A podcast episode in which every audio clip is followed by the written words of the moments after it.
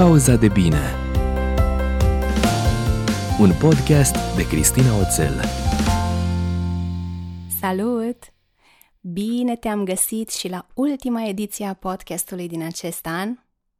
Moș Crăciun mi-a adus, uh, printre alte cadouri, și o voce un pic mai nazală, dar sper să mă țină chiar și așa mai răgușită și mai ciudată până la sfârșitul înregistrării. Sper că al tău Crăciun să fi fost exact ce ai avut tu nevoie să fie, că ți-ai încărcat bateriile, că ai avut în preajma ta oamenii ăia pe care îi prețuiești, că ai avut mese sănătoase și nu prea multe, că te-ai odihnit, că te-ai simțit bine și că te-ai bucurat pur și simplu că ești.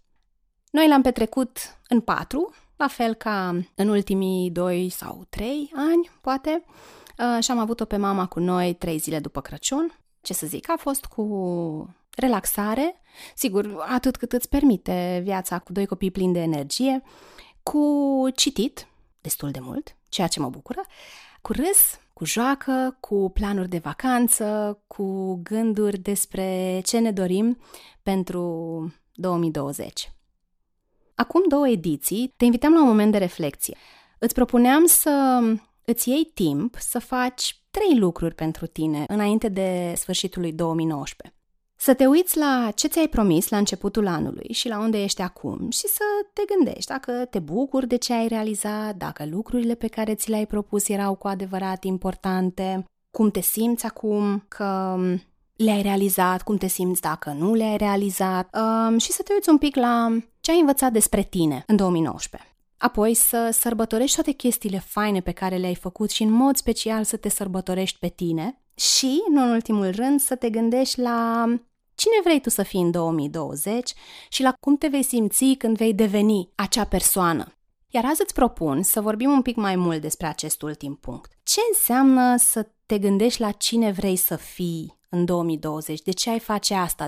Pentru că, serios, de câte ori nu ne începem noul an cu liste de obiective de îndeplinit în următoarele 365 de zile, pentru că nu e așa, încep de la 1 ianuarie.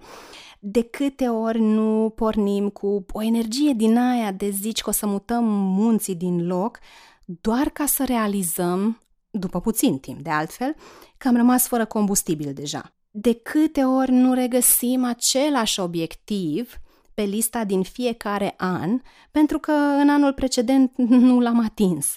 Și de câte ori nu ajungem la final de an să tragem linie și să ne criticăm pentru tot ce n-am bifat. Îți sună cunoscute lucrurile astea? Că eu am trecut prin toate și nu odată.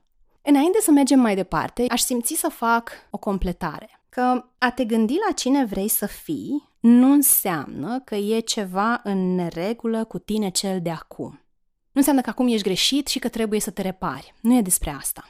Eu cred că e important să acceptăm că suntem unde suntem, suntem cine suntem și că pe lângă părțile strălucitoare și frumoase din noi, avem și umbre. Și umbrele alea sunt tot părți din noi. Și atunci, când conturăm cine vrem să fim, trebuie să o facem cumva din iubire nu din nemulțumire uh, sau frustrare sau teamă. Trebuie să fie ceva spre care să gravităm, ceva care să ne atragă, să nu fie ceva de care să fugim. Așadar, revenind la povestea cu obiectivele, ce am tot observat este că, și o să generalizez, încă noi vrem rezultate rapide. Vrem quick fix-uri, vrem rețete care să dea roade peste noapte. Ne propunem, deci, niște obiective ambițioase, uneori mult prea ambițioase și deloc aliniate cu valorile noastre, și ne punem pe treabă. Dar elanul nostru scade cu fiecare zi în care eforturile noastre nu dau rezultate palpabile imediate. De câte ori nu ne propunem la început de an să mergem la sală sau să slăbim X kilograme? Cât ne ține elanul ăsta muncitoresc?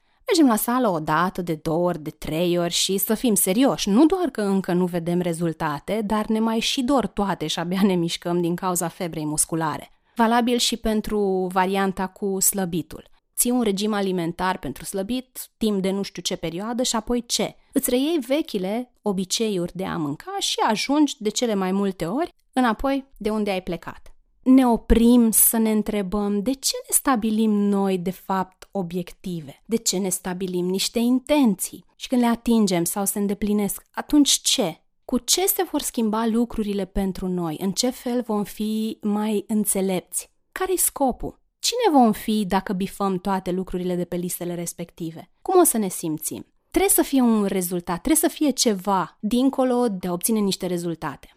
Vrem să fim, de exemplu, oameni sănătoși. Când gândim așa, nu mai e despre a slăbi X kilograme sau de a merge la sală. E cumva despre identitate, cum zice și James Clear în cartea lui.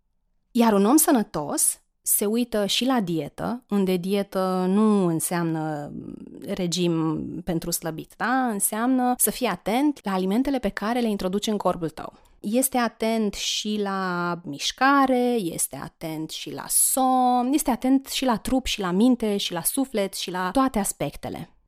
Ce am înțeles despre mine, uitându-mă la ce se întâmplă cu lucrurile pe care îmi propun să le fac, și căutând să pricep de ce uneori reușesc și alteori nu, este că sunt cel puțin două lucruri care cresc șansele mele de succes sau de reușită. Pe de o parte, să fiu atentă la convingerile mele din diferitele arii ale vieții. Dacă îmi propun să fiu o mamă care nu ridică ton, nu țipă la copii, o mamă care își crește copiii cu blândețe și respect, dar în același timp am o convingere bine înrădăcinată că adultul are control asupra copilului sau am orice altă convingere care contrazice ideea asta de parenting cu blândețe și respect, ghici ce?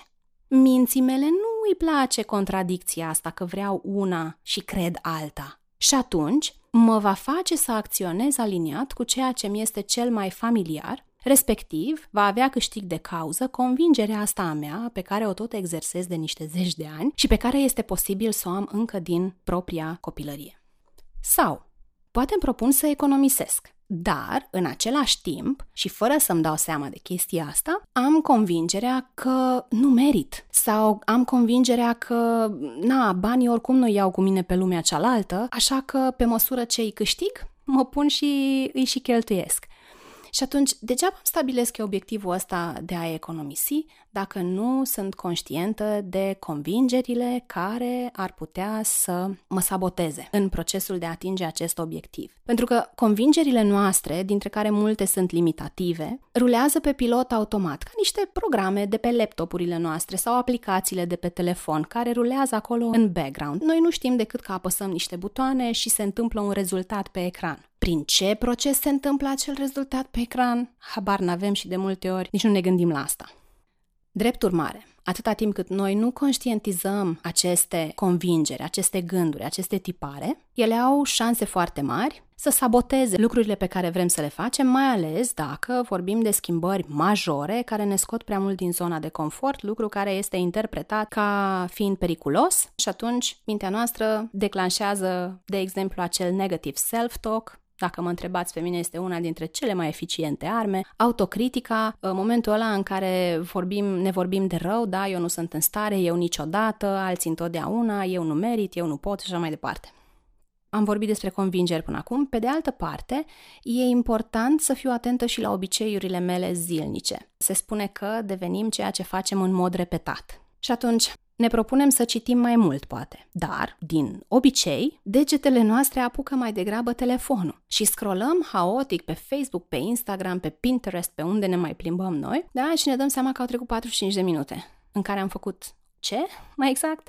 Sau ne propunem să ne culcăm la ore mai potrivite, da? să ne culcăm mai devreme, dar ne trezim la un moment dat că tocmai am terminat de vizionat al treilea episod din nu știu ce serial care ne place. Ne propunem una și sfârșim de foarte multe ori prin a face alta, pentru că avem niște obiceiuri ultra exersate care ne vin mult mai natural și care presupun mai puțin efort.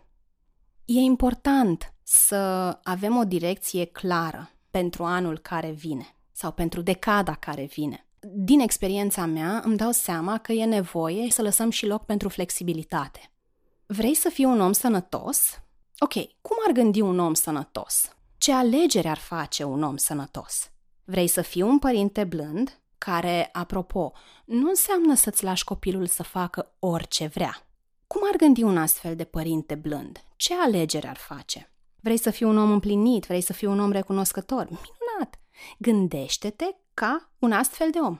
Puneți întrebările pe care și le-ar pune un astfel de om și fă asta în mod constant. Pe măsură ce faci alegerile, ca acești oameni înțelepți despre care vorbeam, iei anumite acțiuni și, drept urmare, obții anumite rezultate. Cu alte cuvinte, îți aduci dovezi că ești un om sănătos, un părinte blând, ești împlinit, ești recunoscător. Și pe măsură ce dovezile astea se tot adună, faci loc pentru noi convingeri și noi tipare. Practic îți demonstrezi că și alte convingeri, diferite de cele după care te-ai ghidat în viață mai mulți ani, pot fi valide, pot fi adevărate. Că nu e musai să mai crezi ce obișnuiai să crezi sau ce ți s-a spus că trebuie să crezi.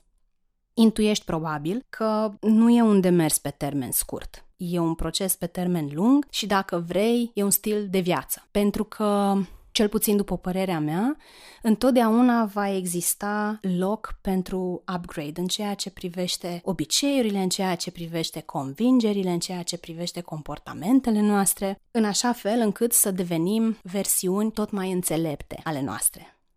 Sper că gândurile de azi îți aduc un pic mai multă claritate înainte să te așezi, să îți schițezi niște direcții pentru anul care vine dacă nu ai planuri pentru prima parte a zilei de 18 ianuarie și ești în București sau poți ajunge cu ușurință în București, te aștept la workshopul New Year Real You, în care vom explora pe larg ideile de mai sus, în care îți vei pune întrebările de care ai nevoie, la care vei și răspunde și vei începe să, să-ți conturezi direcția asta despre care noi tot vorbim. Încă o dată, New Year, Real You, găsești detalii despre înscriere atât pe site-ul soulbloom.ro, cât și pe pagina de Facebook Soul Bloom în secțiunea de evenimente. Aici încheiem ediția de azi, a șaptea și ultima din primul său an de existență. Sper ca de-a lungul acestor episoade să-ți fi luat informația sau emoția de care aveai nevoie. Eu îți doresc ca la trecerea dintre ani, să îi ai alături pe oamenii ăia, cei mai importanți, oamenii dragi ție, să fii recunoscătoare pentru tot ce ai primit de la 2019, iar 2020 să fie pentru tine un an de excepție. Îți mulțumesc că dai mai departe veștile despre podcastul Pauza de Bine. Îți mulțumesc pentru toate comentariile, îți mulțumesc pentru toate like-urile și share-urile, pentru toate întrebările, pentru toate sugestiile. Până data viitoare în ianuarie când ne auzim, îți doresc să fii bine. La mulți ani! Pauza de Bine Un podcast de Cristina Oțel